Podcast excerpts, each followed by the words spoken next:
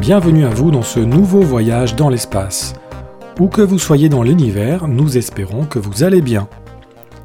Ces 30 dernières années, le télescope spatial Hubble a révolutionné notre vision de l'univers en nous transmettant de splendides clichés. Largement de quoi nous faire rêver des merveilles de notre coin d'espace. Une prouesse rendue possible grâce à des équipements à la pointe de la technologie. Mais savez-vous que l'on peut réaliser soi-même d'impressionnantes photos astronomiques? C'est ce que nous démontre Philippe Moussette, photographe professionnel de Québec, qui depuis une vingtaine d'années capture l'univers. Plusieurs de ses photos ont été publiées dans divers magazines astronomiques prestigieux, dont Sky and Telescope et Astronomy. Sur son site internet, il partage généreusement ses chefs-d'œuvre, que nous vous recommandons vivement de consulter. Philippe vient en outre de publier la seconde édition de son livre Les yeux tournés vers le ciel, richement illustré par ses photos, et où il nous dévoile ses secrets. Il y explique comment faire de l'astrophotographie selon que l'on possède peu ou pas mal d'équipements. Philippe donne aussi des conférences dans les écoles et anime des camps d'été d'astronomie afin d'initier les jeunes et moins jeunes au plaisir simple de contempler la voûte céleste. Il est bien entendu astronome amateur, a fondé plusieurs clubs d'astronomie et dirige le club Vega de Cap-Rouge en banlieue de Québec. Avec l'été venu, il nous invite donc à observer le ciel et pourquoi pas à s'initier au plaisir, à l'art et au défi de prendre des photos de ces milliards d'objets qui peuplent notre ciel. Sans plus attendre, Philippe Moussette est l'invité de Claude Lafleur. Merci beaucoup, Florent. Euh, bonjour, euh, chers auditeurs, euh, chères auditrices. C'est toujours un plaisir de se retrouver devant le micro de Voyage dans l'espace. Et je dirais particulièrement ce soir, puisque depuis des années, j'admire le travail de Philippe euh, Moussette. Euh, Philippe qui prend vraiment de splendides photos. En fait, il y a des photos de, Philippe que vous avez l'occasion de voir, entre autres, dans le fascicule. Puis si vous allez sur son site web, il y a des photos qui rivalisent de beauté avec celles du télescope spatial Hubble. Vraiment, il fait des choses remarquables. Donc, c'est pour moi vraiment un plaisir de l'interviewer ce soir, qui nous raconte un peu sa carrière, qui nous donne un peu aussi ses trucs, comment on arrive à prendre des si belles photos? Moi, je suis, je suis renversé de la, beauté et la qualité des photos qu'il prend. Euh, bonjour Philippe, euh, bienvenue au micro de Voyage dans l'espace. Merci, euh, bonjour. donc, évidemment, je suis très heureux d'être parmi vous aujourd'hui et très heureux de pouvoir parler de ma passion là, à vos euh, auditeurs. ça va être un plaisir. Dis-moi, Philippe, avant d'aller plus loin, euh, racontez-nous un peu comment est née votre passion. Euh, d'abord, c'est une passion sur l'astronomie qui a commencé dans les années 1990, je pense?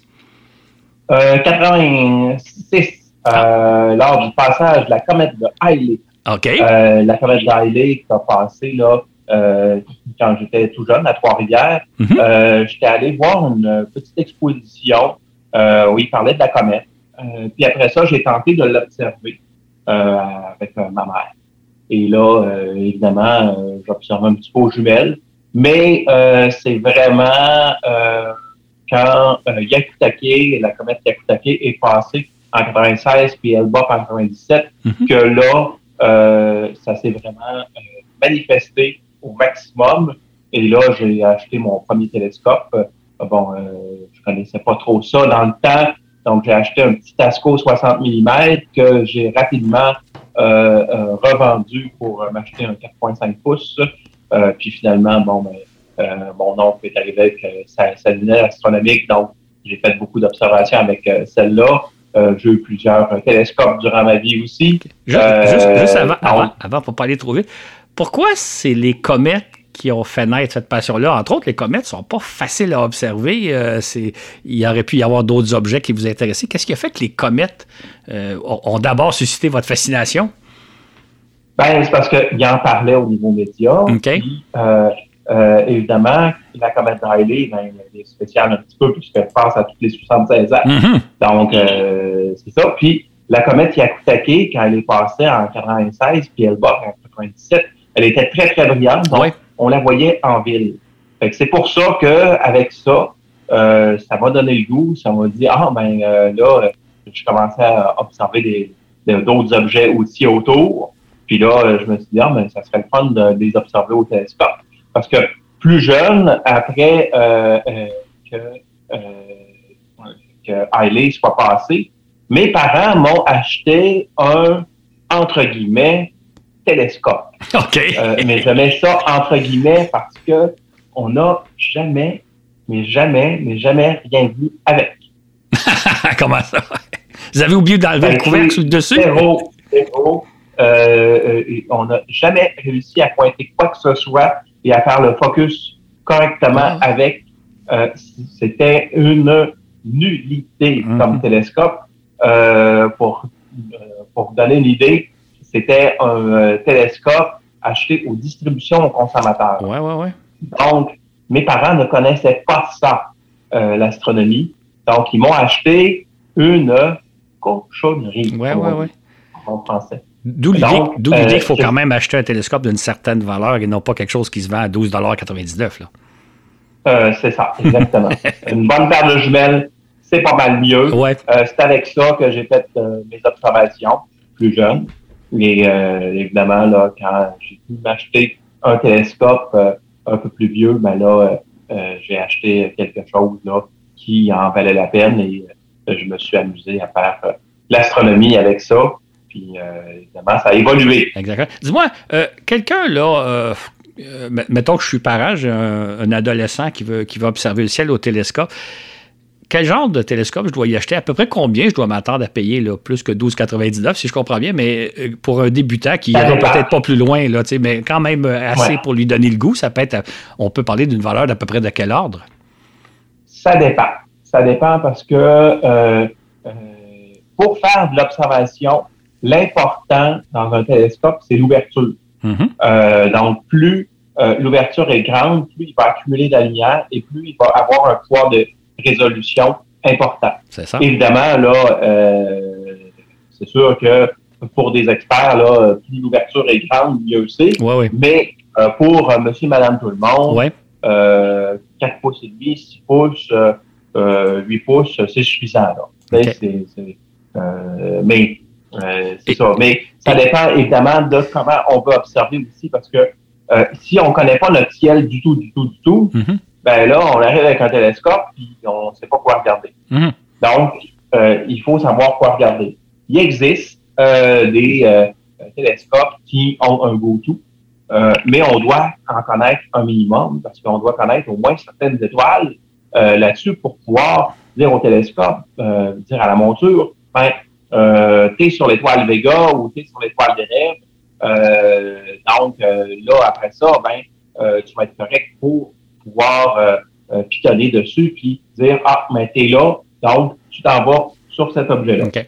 Et un télescope de débutant peut commencer quoi, une centaine de dollars dans ces eaux-là? Euh, je dirais plutôt à peu près 300-400 Ah oui, parce que moi, si je suis parent, j'ai un jeune ado, je ne sais pas si j'ai ces montants-là disponibles. OK. Oui, mais c'est parce que les télescopes à 100 là, euh, c'est euh, vraiment, euh, c'est mieux d'acheter une paire de jumelles. OK. ou, une paire de jumelles, là. OK. Oui, c'est ça. Ah, quand, quand, quand, vous avez fait votre cégep au début des années 2000, je pense, vous avez fondé un club d'astronomie, le club d'astronomie du cégep Sainte-Foy, je pense. Oui. Pourquoi fonder un club d'astronomie? En, en 98, ah, oui. Ah oui. Pourquoi fonder un club? Qu'est-ce que, qu'est-ce que ça vous apportait? C'était quoi l'idée? Ah ben, en fait, j'ai pas fondé juste un club. Oui, c'est ça, on va en parler un peu après aussi.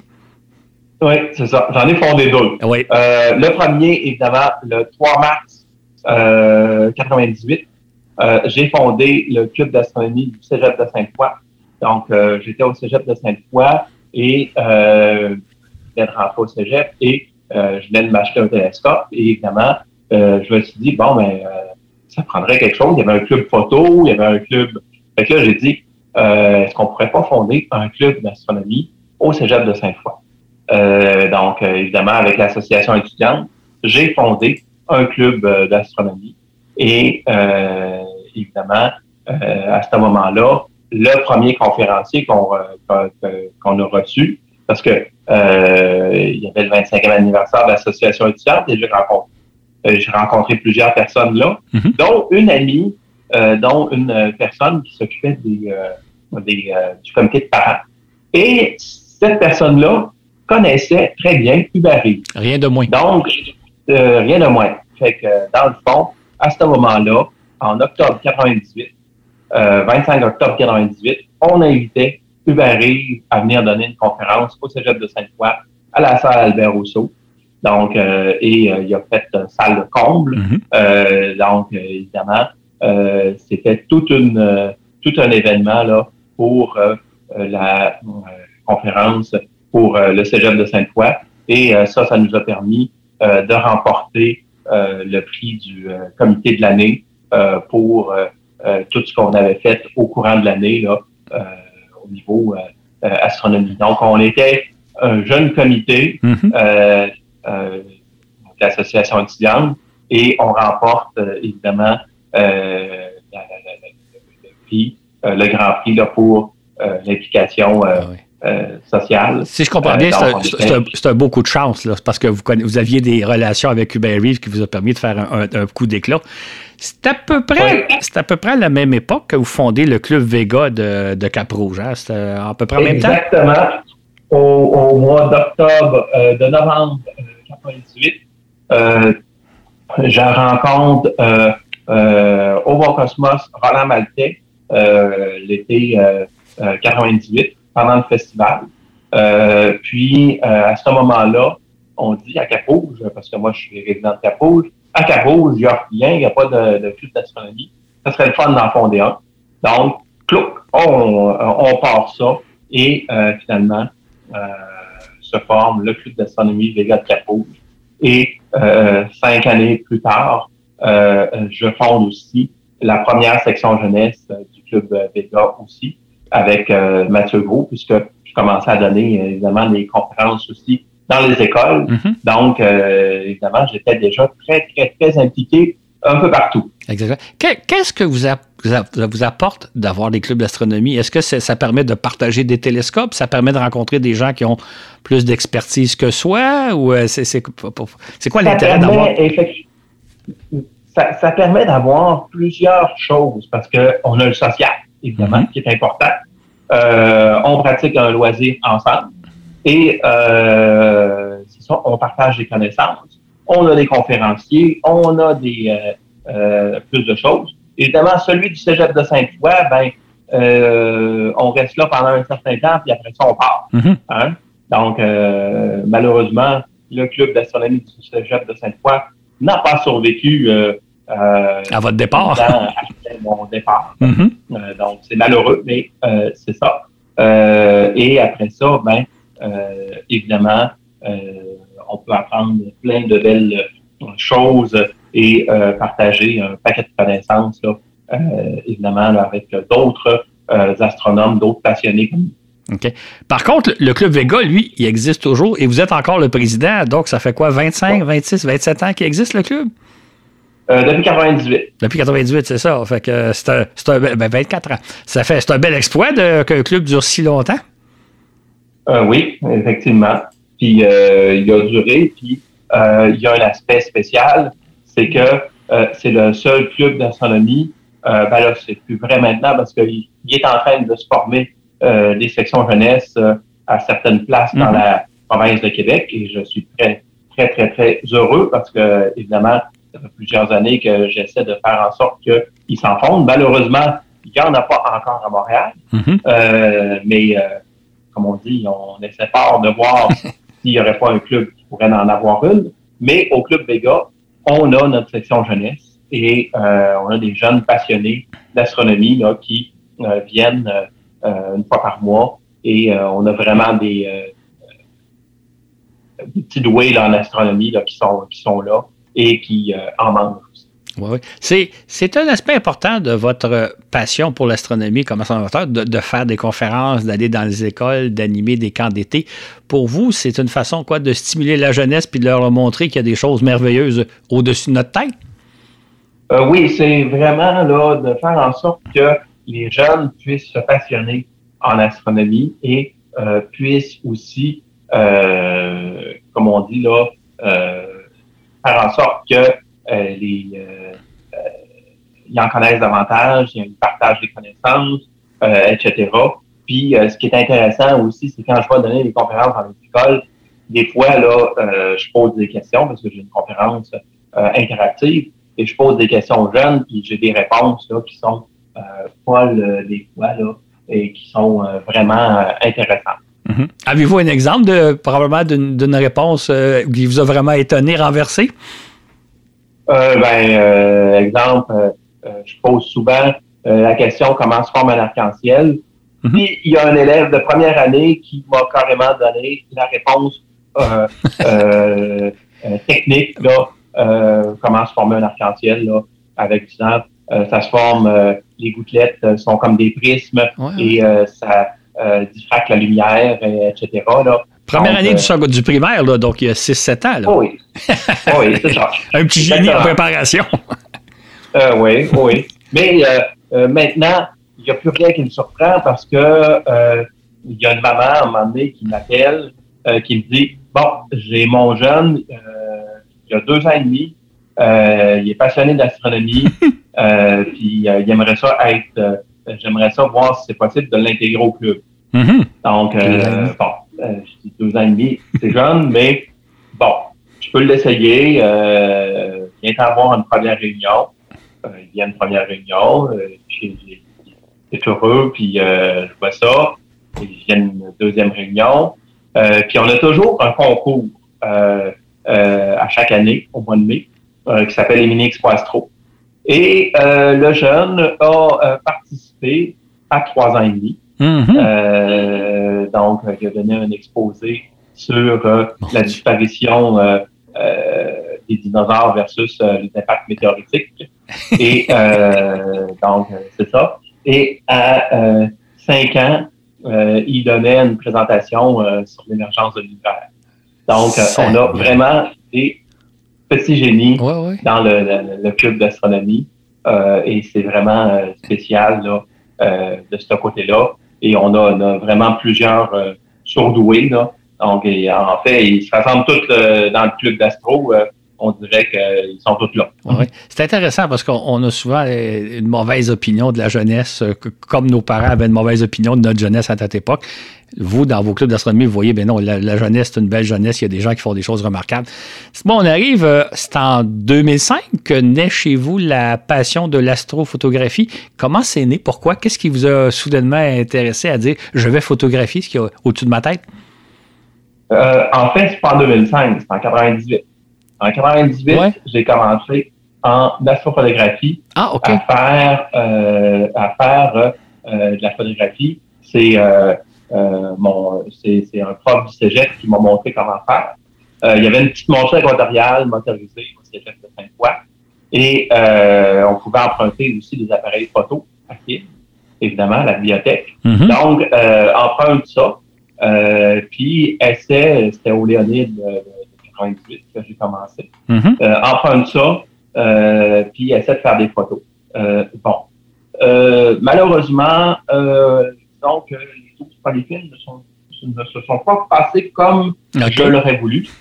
le premier a, pas, pas tourné. le deuxième a été exposé avant. ça arrive un film sur un million à peu près. Euh, puis le troisième a déchiré dans l'appareil photo. C'est ça, parce que c'est l'époque, il faut rappeler, hein, les jeunes se souviennent peut-être pas, là, mais à l'époque, il, y a 25 ans, les appareils, c'est des films qu'on a dans nos appareils qu'il faut manipuler. Donc, euh, il arrive toutes sortes d'incidents qu'on ne voit plus aujourd'hui avec nos, appareils euh, numériques. Exactement, parce que, sincèrement, exemple, d'oublier le bouchon mm-hmm. sur un appareil photo, tu t'en aperçois assez vite. Oui, oui. de euh, de faire le focus, c'est facile aujourd'hui. Oui, oui. Euh, donc, euh, c'est ça. de ne pas oublier, exemple, de faire bien fonctionner, de, mettre l'ISO, de mettre. c'est facile à apercevoir puisque tu vois ta photo immédiatement. C'est ça, tu vois si tu as raté ta photo ou pas. En 98, mm-hmm. premièrement, on faisait du guidage manuellement. Mm-hmm. donc, il fallait centrer l'étoile et la guider euh, manuellement, donc avec nos, petits pitons, là, mhm. euh, notre petite manette. Et euh, des fois, c'était du 50 minutes qu'on faisait. juste qu'on comprenne bien de quoi vous parlez. quand vous fixez une, étoile, la Terre tourne, la Terre bouge, ce qui fait que l'étoile se déplace dans le ciel. En fait, c'est plus la Terre qui se déplace. Vous, vous devez compenser, maintenir, par exemple, l'étoile en plein centre de votre photographie. Manuellement, ça doit être tout un exploit. Oui. Oui, on a des moteurs qui hum. nous permettent, mais ils ne sont pas assez précis, euh, ces moteurs-là. Donc, il faut euh, redonner des corrections. Aujourd'hui, les corrections se font avec des caméras d'autoguidage, mm-hmm. euh, donc tout informatisé. Mais dans le temps, on s'amusait à, avec une étoile guide, à centrer mm. l'étoile. Et il faut qu'elle il fallait qu'elle reste dans le petit X. Mm-hmm. Et là, tout ce qu'on avait, c'était euh, notre petite manette et, euh, on, euh, et en plus, le film versus ce qu'on a aujourd'hui, le film était beaucoup moins sensible. Donc, c'était un gros problème en astronomie. Mm Fait qu'aujourd'hui, les gens ne le savent pas, mais on a des outils déjà extraordinaires. C'est ce qui vous permet d'ailleurs de prendre des photos remarquables qu'on va parler tantôt. Moi, avant d'aller plus loin dans la photo, j'aimerais ça qu'on parle un peu de l'observation du ciel. Notre balado est diffusé au début de l'été. Euh, c'est l'occasion évidemment idéale pour observer le ciel. Quel conseil vous donnez à des gens qui ont peu ou pas d'expérience? Qu'est-ce qu'on doit penser si on veut aller observer le ciel? À quoi on, quelques conseils de départ, quelques idées pratiques? Oui, premièrement, euh, euh, soit un charge étoile, euh, donc un charge étoile, là, c'est une roulette avec euh, une planisphère là, mhm. d'étoiles là, qui est là, puis avec une roulette qui nous donne les heures. Ou bien, encore mieux, une application sur votre téléphone cellulaire qui vous permet de savoir où sont les étoiles et où sont les objets. Mm-hmm. Euh, avec ça, ben, on euh, se traîne une paire de jumelles aussi pour aller voir euh, autour de ces étoiles-là les objets qu'on veut observer. Juste, une parenthèse. Juste une parenthèse. si on doit avoir une application sur notre cellulaire, est-ce que vous êtes capable de nous en recommander une, une ou deux? Est-ce qu'il y en a qui sont particulièrement bien adaptés? Il y a Google's Time Map, il y a Google's Time Map, il y a Stellarview aussi, Stellarium. Euh, donc, euh, il y a plusieurs euh, autres applications. Là. Mm-hmm. Il y a Skywalk aussi. donc, il y a plusieurs applications qui sont intéressantes et qui font en sorte là que on puisse vraiment suivre le ciel là, en temps réel. Là. Donc, c'est ça. Puis, la majorité sont gratuites. Oui, oui, OK. Et donc, de s'apporter aussi une bonne paire de jumelles, c'est toujours commode? Oui, effectivement et de se coucher au sol euh, en regardant les étoiles. Ça, c'est toujours intéressant. Mhm. De, euh, évidemment, d'être euh, loin de la pollution lumineuse, donc dans, la campagne, idéalement. Et, j'imagine aussi faire attention au fait que les choses se passent plus en direction sud, donc d'avoir un sud, un ciel du sud bien dégagé et peu lumineux. Hein?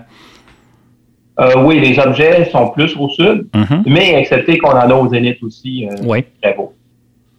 Mais ce que je veux dire, c'est que si on se met au nord d'une source lumineuse, comme si on se met au nord de Montréal, ben c'est pas génial parce que la ville, l'éclairage de la ville nous enlève une bonne partie de ce qu'il y a observé.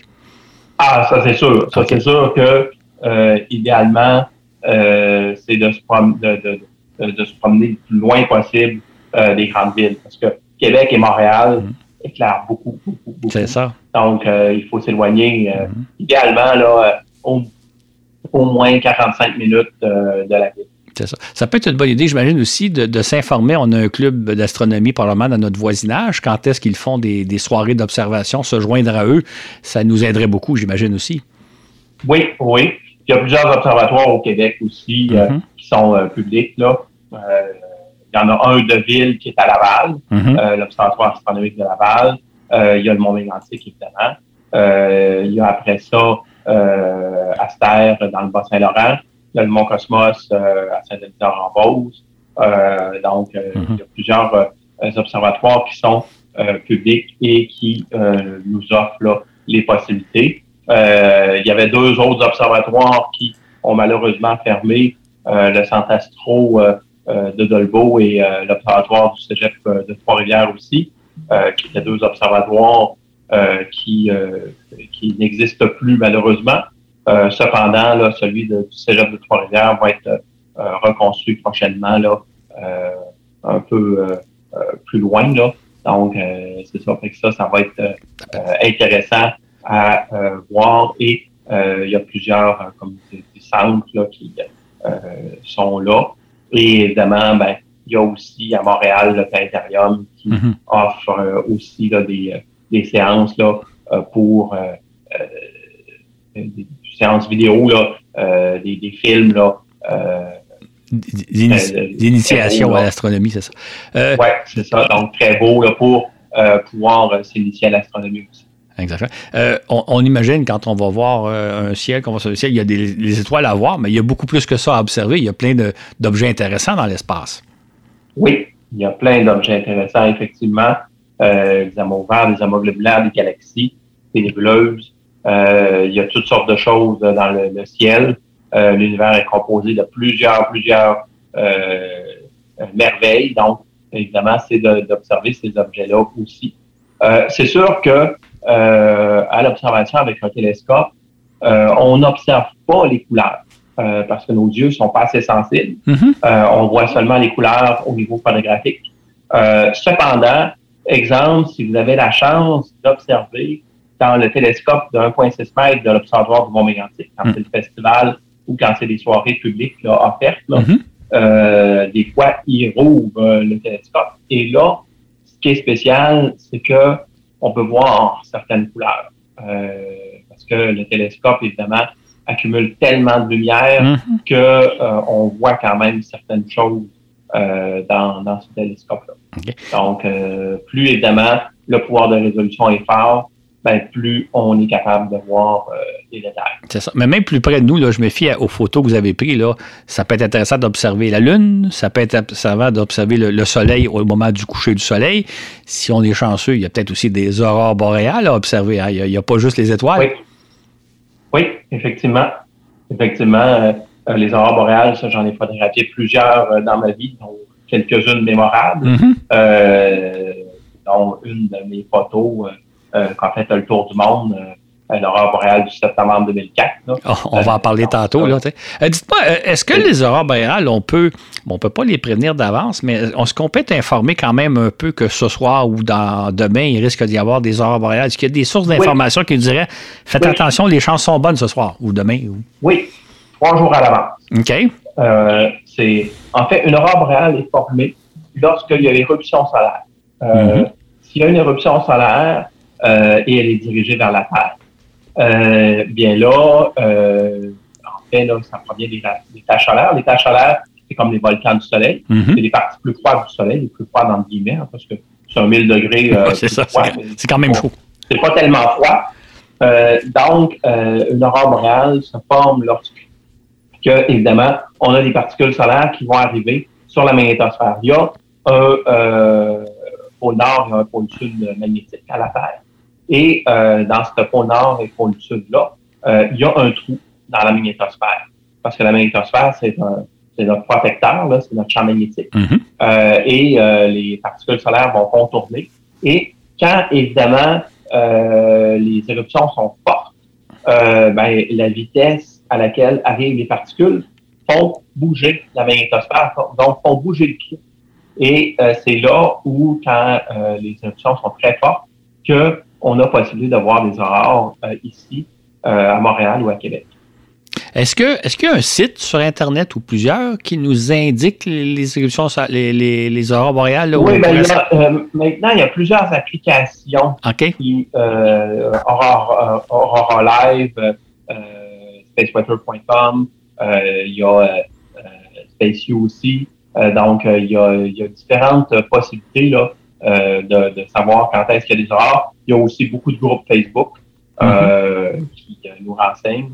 Donc, évidemment, là, il y a plusieurs applications, là, Aurora Live, Aurora, Aurora Zurus, il, y a, il y a plusieurs vraiment là, Aurora Monitor, etc., là, qui nous identifient plusieurs facteurs là, de risque. Mais évidemment, si on veut euh, être au courant des aurores boréales, euh, de quand ils vont arriver, ben, sur des groupes Facebook, on alerte mm-hmm. euh, souvent. Il y, a, il y a deux groupes Facebook là, qui sont principalement là, réservés là, pour les alertes aux aurores. Et à chaque fois qu'il y a une aurore, mhm. ben, on alerte, évidemment. Et là, ben, les gens sont au courant qu'il va en avoir une. On peut peut-être dire que les aurores boréales, c'est un phénomène qui a lieu au pôle Nord et au pôle Sud. Fait que nous qui habitons le Nord, le Nord de l'Amérique ou le Nord de, l'Europe pour nos amis européens qui nous écoutent, on est chanceux de pouvoir les voir alors que ceux qui habitent près de l'équateur n'ont pas cette chance-là. Fait qu'on on a une chance d'avoir un spectacle absolument fantastique, magnifique, hein? impressionnant, je dirais. Oui, oui parce que euh, dans ma vie, j'en ai vu euh, plusieurs grosses, là, et c'était vraiment euh, intéressant et fou, là. C'est ça, c'était vrai. Moi, j'ai eu l'occasion aussi d'en observer pas mal. Je me suis toujours dit, euh, les, les, anciens, là, il y a peut-être un 100 ou 200 ou 500 ans ou 1000 ans, qui ne savaient pas de quoi il s'agissait. Ils devaient vraiment avoir peur ou en tout cas être très impressionnés parce que même quand on sait c'est quoi le phénomène, c'est extraordinaire. Et je j'imagine quand on ne sait pas c'est quoi le phénomène, on doit être euh, assez, assez dérangé, assez troublé, je pense. Hein. Oui, c'est quelque chose, effectivement. C'est ça. Dites-moi, euh, on pourrait parler un peu, on va commencer à parler un peu de faire de la photographie euh, astronomique. Est-ce qu'on peut faire de la photographie astronomique avec euh, simplement notre téléphone cellulaire, avec un appareil photo ordinaire ou ça prend de l'équipement spécialisé? Je pense à quelqu'un qui veut juste s'amuser à en faire un peu. Est-ce qu'il y a moyen de faire quelque chose d'intéressant avec notre cellulaire ou un appareil photo? Téléphone cellulaire, ça peut, euh, c'est sûr que c'est pas idéal. Ah il y a des cellulaires où tu as des fonctions manuelles. Donc, euh, évidemment, là, si on a la fonction manuelle, euh, un petit trépied, ben, on peut effectivement essayer de faire quelque chose avec notre cell. c'est pas idéal, mais mm-hmm. ça peut. c'est sûr que l'idéal, c'est de faire des photos astronomiques avec un réflexe. Donc, un réflexe ou un mirrorless, là. Euh, donc euh, un appareil photo à lentille interchangeable, mm euh, puis un déclencheur, évidemment, un déclencheur pour pas faire bouger l'appareil, un mm-hmm. petit trépied. Donc, avec ces éléments-là, on peut faire de très belles astrophotographie. OK. évidemment, à large champ. donc, des aurores boréales, des conjonctions de planètes, des couchers de soleil, c'est faisable. OK. Avec, un appareil photo, on pourrait photographier les aurores boréales pour avoir un résultat euh, intéressant? Oui, oui, oui. Euh, euh, parce que les aurores boréales, des fois, ça peut être fort. Donc, avec les ISO qu'on a, avec nos appareils photo numériques mhm. maintenant, on capte une aurore boréale en quelques secondes. OK. Parce que ça, c'est un phénomène. Je, me suis posé la question, si on photographie, par exemple, la Lune, euh, en l'espace de quelques minutes, elle ne bouge pas. On peut prendre une photo assez intéressante. Mais dans le cas des aurores boréales, ça bouge. C'est comme une tenture qui se déplace dans le ciel. Ça ne fait pas des photos totalement floues? Euh, non, ça, réussit quand même à faire quelque chose de possible. OK. Oui. OK. Euh, c'est intéressant. OK. Mais évidemment, plus on va capter l'aurore rapidement, ben, plus on va avoir effectivement la texture de l'aurore. Parce mhm. que euh, veut, veut pas, si, exemple, on a une lentille, euh, disons, un objectif euh, qui rouvre à f2.8, on est à 3200 ISO, euh, ben là, euh, l'aurore boréale va rentrer assez rapidement mm-hmm. dans notre appareil photo en 4 ou 5 secondes. ça va être suffisant. Mm-hmm. OK. ça va donner un beau résultat. Là, tu sais. Euh, j'imagine avec, avec notre équipement assez simple, on peut faire des photos fort intéressantes euh, du soleil, là, je pense au niveau du coucher de soleil. D'ailleurs, vous, vous en avez fait des splendides avec l'équipement pas mal plus développé, mais il y a moyen de faire des très belles photos de coucher de soleil, d'observer la Lune aussi, de faire des très belles photos de la Lune. Hein. Il, y a, des choix intéressants à faire. Hein. Oui, effectivement. Effectivement. C'est pas trop difficile, ça. Mm-hmm. Euh, c'est sûr que ça prend pas un temps d'exposition très, très, très long. Donc, sur trépied, c'est suffisant. Oui, oui, oui. On pourrait peut-être aussi euh, photographier les, éclipses de lune là, qui ne sont pas dangereuses à observer. Quand ça arrive, il y a moyen de faire aussi de belles photos euh, où la lune prend toutes sortes de belles couleurs, rouge, rose. Euh. Oui, effectivement, ça aussi. mais les éclipses, c'est moins facile. OK. Parce que la totalité, c'est très peu lumineux. Donc, il y a beaucoup de rouge. Mm-hmm. Donc, euh, il faut balancer nos couleurs, il faut euh, réussir à faire en sorte que ça, sorte bien. Là. OK. Donc, c'est pas facile. Ah, OK. OK. D'où l'idée peut-être de s'équiper un peu mieux. Et là, je pense à quelqu'un qui veut faire ça juste pour son plaisir. Qu'est-ce, qu'est-ce qui est très important d'avoir? Quel est l'équipement de base pour commencer à faire de la photo intéressante sans être Ben- à, à votre niveau à vous, là, mais moyennement équipé, qu'est-ce, qu'on, qu'est-ce que ça prend et qu'est-ce qu'on peut faire avec? Euh, idéalement, une petite monture rotoriale motorisée. Euh, donc qui permet de suivre un peu la, la rotation de la Terre Mhm. euh, avec un appareil photo, une lentille là, de 200 mm ou moins. Euh, puis, euh, c'est ça, pas trop lourd. Euh, donc, évidemment, là, avec ça, on est capable de faire quelque chose. C'est sûr que on n'est pas capable de faire de la grosse photo comme, évidemment, là, euh, voyez des, là, un peu partout, Mhm. mais euh, on peut faire des constellations, on peut faire des grandes nébuleuses, OK. euh, c'est faisable. OK. Est-ce que on peut faire des choses intéressantes à photographier la Lune? Est-ce qu'il y a des, des aspects intéressants de la Lune à photographier avec un équipement de ce genre-là? Par exemple, les Euh, cratères, oui, est-ce qu'on peut arriver à... quand même la grossir. OK. Quand même la grossir. Mhm. Euh, mais excepté que euh, la Lune, euh, on n'a pas besoin d'une longue exposition pour euh, la faire. Mhm. Ouais, ouais. Fait qu'on on peut, on peut arriver à ce moment-là à beaucoup mieux voir les cratères de la Lune que ce que nous, on voit soit, au- soit à l'œil nu ou, à- ou avec une paire de jumelles. On arrive à faire des photos assez Oui. intéressantes, je pense. Hein? Oui, exactement. Si, par exemple, on met notre euh, téléphone cellulaire euh, au-dessus de l'oculaire, euh, puis on, on essaie de photographier la Lune, on va réussir à faire quand même quelque chose de possible. Ah, OK. Est-ce que ça peut être intéressant de photographier les planètes? Est-ce que Mars, est-ce que Vénus Oui. euh, peuvent Oui. ressortir assez intéressamment sur, des, sur un appareil, sur un équipement photo? Oui, euh, on réussit, mais ça, les planètes, le secret, c'est d'avoir une caméra euh, planétaire. Donc, ça coûte pas extrêmement cher, peut-être euh, il y en a à 300, 400 dollars. et ces caméras planétaires-là vont, euh, comme on dit, accumuler un, un certain nombre d'images. Après ça, dans un logiciel, on Mhm. va en- euh, le logiciel va enlever les euh, images qui ont bougé et va garder seulement les bonnes images et va tout rassembler ça pour donner évidemment la photo euh, de la planète. OK. Il il est peut-être important de dire, hein, on, on voit des photos astronomiques, entre autres celles que vous prenez. C'est grâce à des appareils photo, mais à l'œil nu, on ne voit pas cela, là, comme tantôt vous mentionnez, qu'à l'œil nu, on ne voit pas les Ouais. couleurs parce qu'on n'assure pas. Fait que, Exactement. j'imagine, vous, vous observez quelque chose en prenant votre photo, donc vous le voyez à l'œil, et là, vous prenez votre photo, et là, vous allez découvrir des choses, vous allez voir un paysage beaucoup plus beau que ce que vous, vous avez vu à votre œil. C'est l'intérêt de la photo, sûr. je pense. Hein? C'est- sûr, c'est sûr. Parce que euh, au niveau observation, comme je l'ai dit, notre œil n'est pas assez sensible. Notre Mhm. œil euh, va faire un trentième de seconde. Mhm. Donc, euh, un trentième de seconde, là, c'est pas, euh, c'est pas suffisant pour, euh, évidemment, là,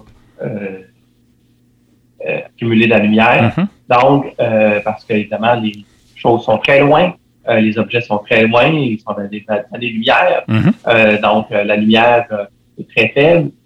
Donc, c'est sûr que de photographier ça, c'est pas évident. Mais à ce moment-là, l'intérêt de la photo, c'est justement de dire j'ai vu une planète ou j'ai Ouais. vu euh, une certaine, euh, la Lune, tout ça, mais grâce à mon appareil photo, grâce à ce que j'ai fait, j'ai une vision beaucoup plus intéressante de, de l'univers, si je peux dire. C'est l'intérêt de la photo, Oui, dans le fond. Exactement. OK, Exactement. c'est ça. Si on progresse un peu pour faire de la meilleure photo, qu'est-ce que ça prend comme équipement? Vers quoi on s'en va par la suite quand on commence à être un peu accroché, à devenir accro à la photo? On va aller un peu plus loin. Ouais. À quoi il faut penser? Bon, là, c'est sûr que là, on va rentrer dans la photo un peu plus euh, sophistiquée. Là, ça prend beaucoup d'équipement et euh, évidemment, l'équipement euh, est vraiment primordial dans la photo astro. Contrairement à d'autres types de photos où le photographe peut vraiment faire quelque chose sans équipement, euh, ben, il, en photo astro, Mhm. il faut un minimum. Euh, parce que euh, la photo astro est très sensible au niveau de l'optique. Euh, donc, la photo astro est très sensible aussi au niveau euh, suivi. Euh, donc, ça, c'est deux choses qui sont très importantes. Euh, après ça, évidemment, la photo astro est très sensible au niveau bruit aussi dans l'appareil. Donc, plus ton appareil va être moins bruité, mieux ça va être. Quand vous parlez de bruit, vous parlez de, de, vibration, le fait que l'appareil vibre un peu? Non, le bruit, le bruit, c'est le bruit thermique de, ah. l'appareil photo. OK. donc, quand on accumule la lumière, il y a des poussières comme qui s'accumulent dans la photo. Donc, euh, on fait habituellement un dark, un, noir, pour soustraire ces, euh, ces choses-là mm-hmm. euh, du signal. OK. Fait que là, ça nous prend quoi? Un, bon télescope? ça nous prend... Ça prend, ben, premièrement, on peut faire de la belle photo avec certaines lentilles, certains objectifs de caméra. Mm-hmm. mais ce n'est pas tous les objectifs de caméra qui peuvent permettre de faire de bonnes photos. Exemple, moi, j'ai une 300 mm et j'ai une 500 mm euh, de, la série L de Canon. Euh, bon, euh, la 300 vaut 8000, puis la 500 vaut 12000. OK. donc, c'est sûr que avec ça, on va avoir quelque chose de beau. Mm-hmm. donc, pour faire de la photographie, puis de l'astrophotographie, c'est super. OK. cependant, évidemment, il existe des télescopes aussi euh, mais si, on veut vraiment faire de l'astrophotographie sérieuse, mm-hmm. Il faut au minimum euh, payer un 3000 pièces pour notre euh, notre optique, notre, notre télescope. C'est à peu près le minimum qu'on peut payer. Mm-hmm. Après ça, ça prend une bonne monture. Je vous dirais, là, la monture, évidemment, a un certain poids qu'elle peut subir. donc, plus de moitié, là, euh, pour l'astrophotographie. Euh, donc, ça prend une bonne monture mm-hmm. et ça prend une monture qui va suivre. Cependant, la monture, euh, il y a une certaine limite parce que oui, il y a des montures à 10 000 euh, qui vont suivre très bien pendant un, bout de temps, mais cependant, euh, une monture à 2000, on peut compenser quand même assez bien avec ce qu'on appelle le guidage. Euh, le guideur qui, lui, est une petite caméra qui est branchée à un ordinateur mm-hmm. euh, et qui va euh, toujours faire des corrections sur une étoile guide qu'on lui a donnée. Oui, oui, oui. Oui. Donc, ça, ça compense pour la monture qui a des erreurs périodiques. OK. Donc, c'est ça. ça, c'est sûr que de ce côté-là, c'est bien au niveau là, euh, de euh, suivi. Ah, Cependant, la partie importante, c'est vraiment l'optique. Mm-hmm. Si tu n'as pas une bonne optique, euh, tes étoiles vont être des ballons, mm-hmm. tes étoiles vont être comateuses, tes étoiles, tes couleurs, ça va donner de la fausse couleur. Ouais, ouais, ouais. Donc, ça sera pas beau. Est-ce que c'est avec ce genre d'équipement-là que vous arrivez à photographier les superbes nébuleuses qu'on trouve entre autres dans votre livre? C'est, Les photos que vous faites, les photos qu'on voit de vous, c'est fait avec l'équipement très sophistiqué là, quand on voit des photos de comètes ou quand on OK. Oui. Euh, les photos euh, sont euh, majoritairement faites avec ma 300 et ma 500 mm mm-hmm. ou mon FSQ 106 de Tagashi. Tagashi, là, c'est le summum, là, si vous voulez, là, euh, des astrographes. Euh, donc, euh, c'est de l'optique, c'est un quadruplet, c'est du verre au fluorite, donc comme dans les objectifs de Canon. Mm-hmm. donc, c'est du verre ultra précis. et vraiment, là, c'est au, niveau optique, là, c'est ce qu'il y a de meilleur. Dans, votre livre, on voit, des on voit plusieurs photos de nébuleuses absolument remarquables. Euh, on, va on va reproduire peut-être certaines dans le fascicule qui accompagne ce balado-là. Euh, vous, quand vous, quand vous les photographiez, vous, les observez un peu à l'œil nu, vous voyez pas grand-chose, vous voyez à peine un petit peu un nuage de... Qu'est-ce que vous voyez par rapport à la photo que nous, on va avoir ou que vous allez obtenir à la fin? Ah ben, c'est sûr que ça dépend des nébuleuses. Mm-hmm. Euh, parce que, exemple, euh, si on photographie, disons, euh, M, M20, N8 M20, la gueule de la tripide, ben, on va voir quand même bien le nuage de gaz. c'est sûr qu'avec des filtres, on peut encore mieux l'observer, mm-hmm. parce qu'au niveau observation, ben, évidemment, on a des filtres aussi qu'on peut prendre. Mais en photographie, là, on va faire vraiment ressortir tout le détail mm-hmm. et toute la nébuleuse en tant que telle. Fait que ce qui fait que les photos, j'imagine, vous donnent souvent euh, un peu ce qu'on appelle un moment wow, c'est-à-dire vous avez observé quelque chose d'assez intéressant à l'œil, vous le photographiez et là, vous regardez les résultats, vous dites Oh wow, hein, ça doit être, ça va arriver relativement souvent, ce genre de. Surtout au début? Oui, oui, oui, c'est sûr. Euh, exemple, euh, j'ai fait ma, photo de ma nébuleuse de l'Amérique du Nord avec ma 300 mm j'ai accumulé là, plusieurs, plusieurs, plusieurs, plusieurs photos. Mm-hmm. Euh, donc, ça m'a donné vraiment un résultat là, euh, hors de l'ordinaire. Euh, et je suis vraiment très satisfait. donc, mais excepté qu'on l'a exposé pendant plusieurs années.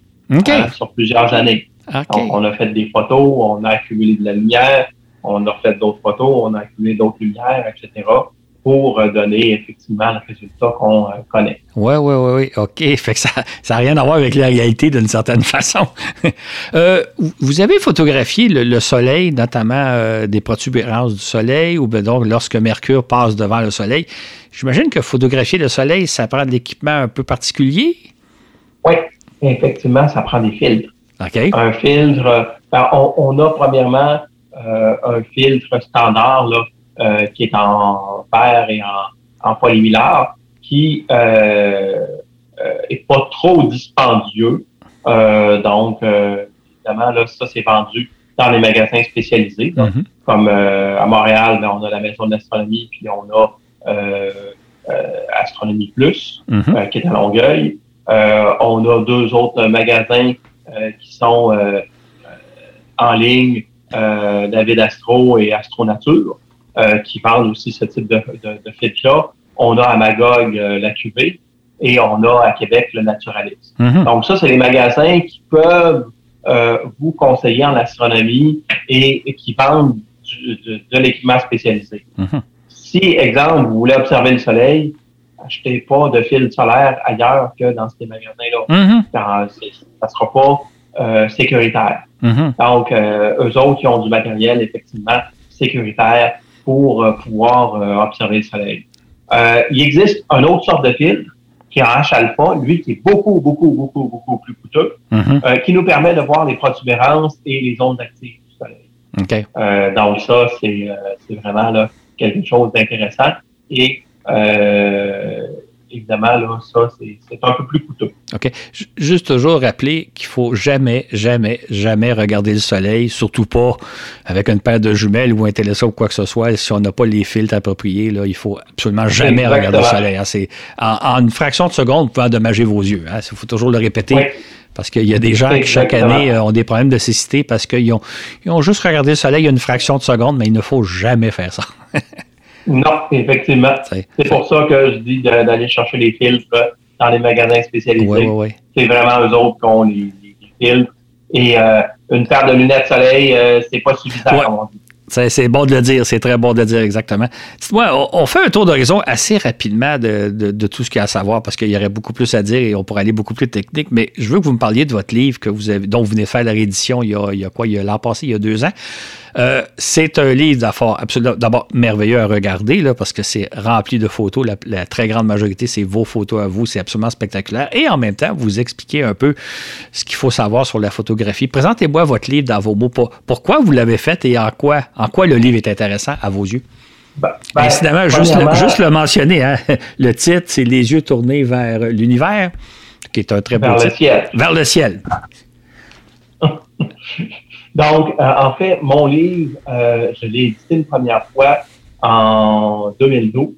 Euh, 2011, je veux dire, pas, 2012, 2011. Mm-hmm. Euh, et ce livre-là, évidemment, était spécial un peu puisque c'est un livre que j'avais fait parce que je voulais, en fait, dans un livre d'astro, euh, j'ai mis tout ce que je voulais dans un livre d'astro, je l'ai mis dedans. Mm-hmm. Donc, les cartes euh, de constellation, c'est pas des cartes, c'est des photos. Mm-hmm. euh, les objets qui se retrouvent, euh, les explications des divers phénomènes célestes, euh, les photos.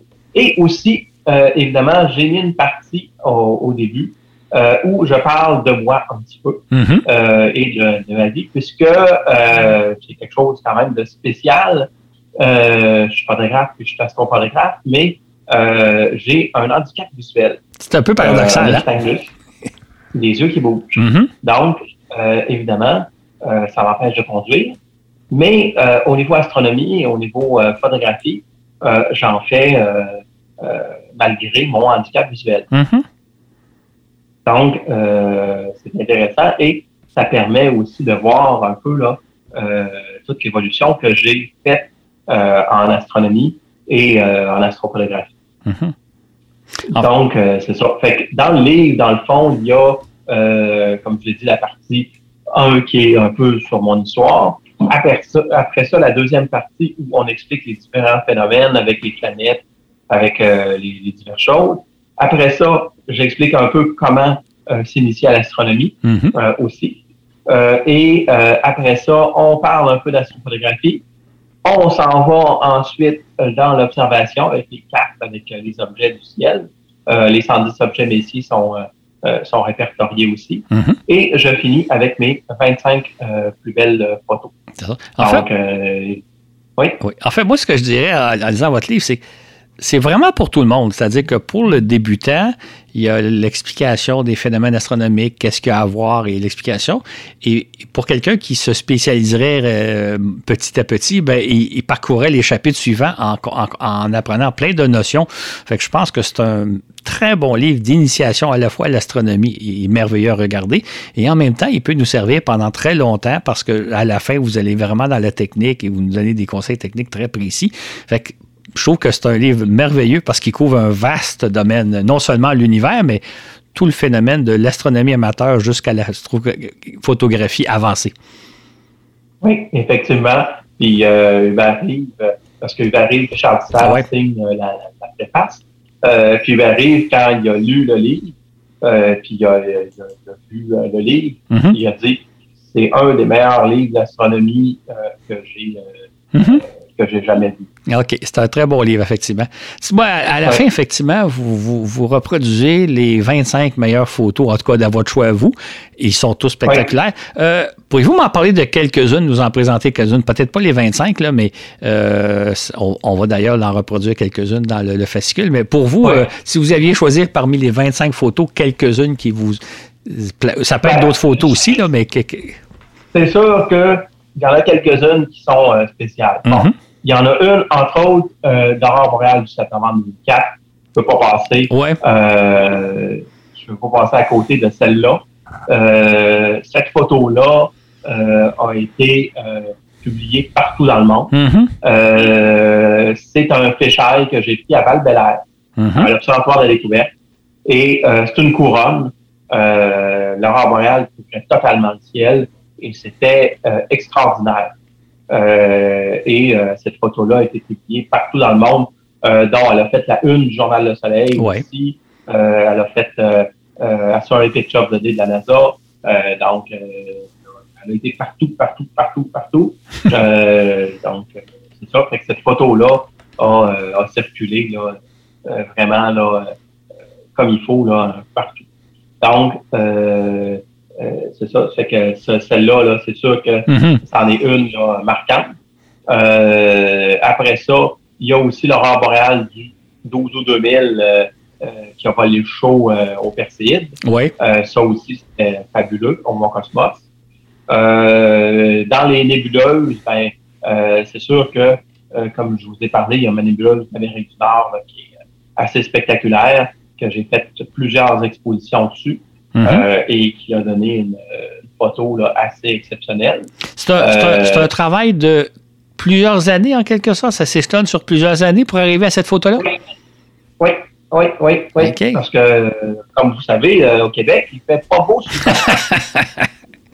Donc, euh, on essaie d'accumuler de la lumière, puis on essaie d'accumuler d'autres lumières, puis d'autres lumières. Puis là, finalement, bon, ben, on conserve les fichiers des années suivantes. Mm-hmm. Et euh, de toute façon, on s'est pris avec le même appareil. Fait que euh, ça va, ça s'additionne. Mm-hmm. Et euh, après ça, une fois qu'on a tous les fichiers, ben, on les additionne en, un, plus un autre, plus un autre, etc. Mm-hmm. Puis là, finalement, on donne une photo de 40 images de 5 minutes. Ouais, ouais, ouais. Et ça, donne quelque chose de bien. Ça, j'imagine, vous utilisez des logiciels qui, centrent parfaitement les photos parce qu'ils sont peut-être pas tout à fait, tout à fait prises exactement de la même façon. Donc, les logiciels. Exactement. OK. Fait que c'est comme ça que vous avez une photo qui aurait un temps d'exposition de plusieurs heures, mais pris à raison de quelques minutes, euh, soir après soir après soir, année après année. Exactement. Un travail de Exactement. Donc, la North America, c'est ça qui s'est produit. OK vous avez, juste en venir, vous avez parlé des deux photos sur les aurores boréales. Est-ce que c'est des photos dont l'exposition est très, très brève? Vous avez exposé pendant plusieurs dizaines de euh, secondes? L'aurore boréale du 12 août 2000, euh, c'est pris en argentique. Euh, c'est pris avec un appareil photo puis un film euh, Konica Centuria Ubisoft. c'est à peu près une photo de 10 secondes. OK. L'aurore boréale du 7 novembre 2004, c'est pris avec un rebelle euh, euh, un rebelle de première génération. Et euh, c'est pris avec une lentille fisheye. Et cet appareil-là, évidemment, là, c'est pris à 800 ISO et c'est 5 secondes d'exposition. OK. OK. Parce que ça donne vraiment des photos splendides. Vous avez, vu, vous avez pris aussi une belle série de photos d'une éclipse. De, d'une éclipse euh, enfin, il y en a même plusieurs, là, mais je pense qu'il y a d'une éclipse du 20 août. Euh, ça, c'est, ça, ça, prend d'équipement un peu spécialisé pour faire une photo comme ça. Hein? Euh, ben, l'éclipse du 25 du, 21, août. 21 août 2017, ouais. je suis allé à Gallatin au Tennessee mm-hmm. et j'ai photographié effectivement cette éclipse-là avec mon pile solaire. Euh, donc, euh, ça m'a donné des, photos. J'avais ma petite monture rotoriale pour suivre. Mm-hmm. Euh, puis, c'est ça, j'avais ma 500 mm. Et c'est ça, donc, ça m'a permis de faire cette photo-là. Et évidemment, quand l'éclipse est totale, mm-hmm. là, on peut enlever les fils et photographier l'éclipse tant que le soleil n'est pas réapparu, puisque les rayons du soleil sont totalement bloqués. Donc, pendant le 2 minutes 40 euh, de totalité, euh, on a pu euh, enlever les fils et effectivement là, prendre l'éclipse en photo. Oui, oui, oui, c'est ça. En tout cas, écoute, il y, a vraiment des photos spectaculaires dans votre livre. J'invite les, auditeurs et auditrices à le, au moins le, regarder, le repérer, puis même à se le procurer parce qu'il est vraiment intéressant. oui, il est disponible dans tous les magasins que j'ai nommés tantôt. OK. En terminant, j'aimerais ça, est-ce que vous avez des, conseils euh, peut-être un peu plus généraux à donner, soit pour faire de l'observation astronomique, là, comme on est, on est à l'été, euh, des choses à, faire, ou bien si on veut faire de la photo, est-ce qu'il y a des conseils à rajouter, peut-être des conseils un peu plus globaux, un peu plus généraux?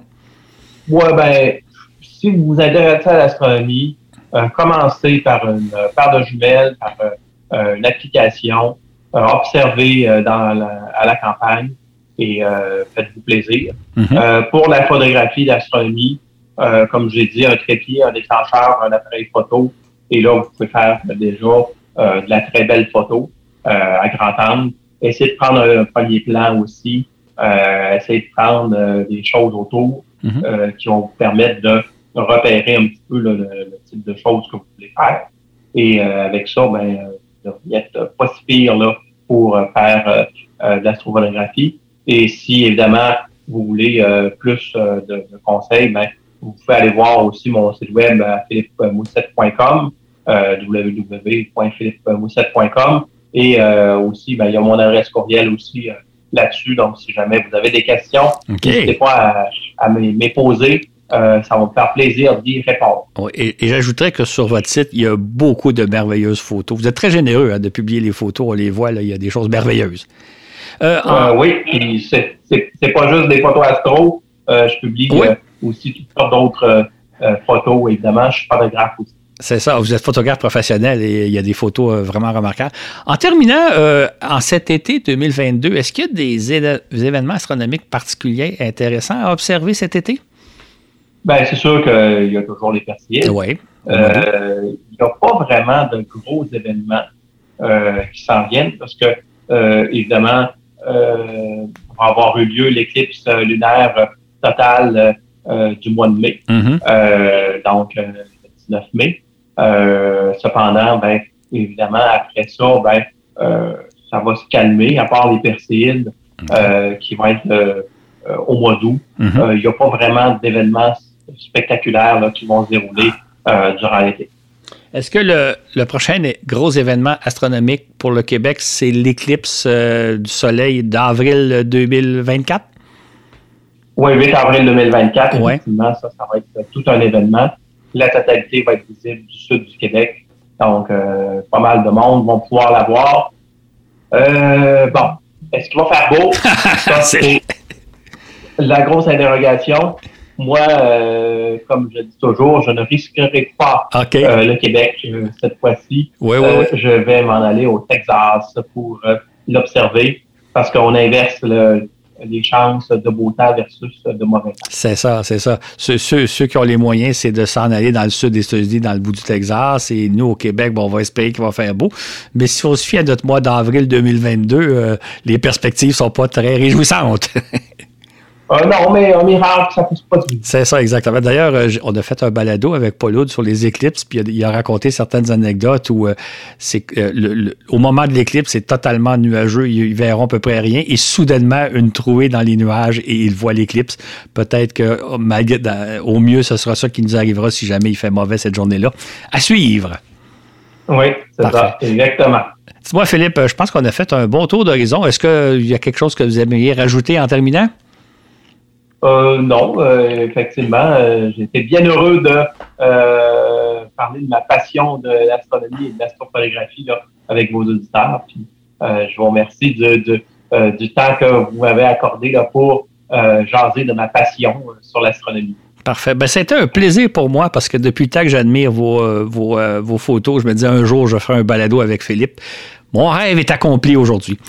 Sur ce, nous allons conclure le balado en vous remerciant pour votre écoute et en espérant vous retrouver normalement euh, au mois de septembre pour euh, la reprise des balados, parce qu'on va se payer au mois d'août des petites vacances, bien méritées parce que ça a été une année difficile, une année de transition difficile comme ça a été pour tout le monde. Fait que nous allons donc raccrocher notre micro pour quelques semaines et vous revenir au début de septembre avec d'autres belles surprises. En saluant tout le monde et en, disant qu'on apprécie beaucoup votre écoute et votre support. Bonsoir, euh, bonjour et à une prochaine.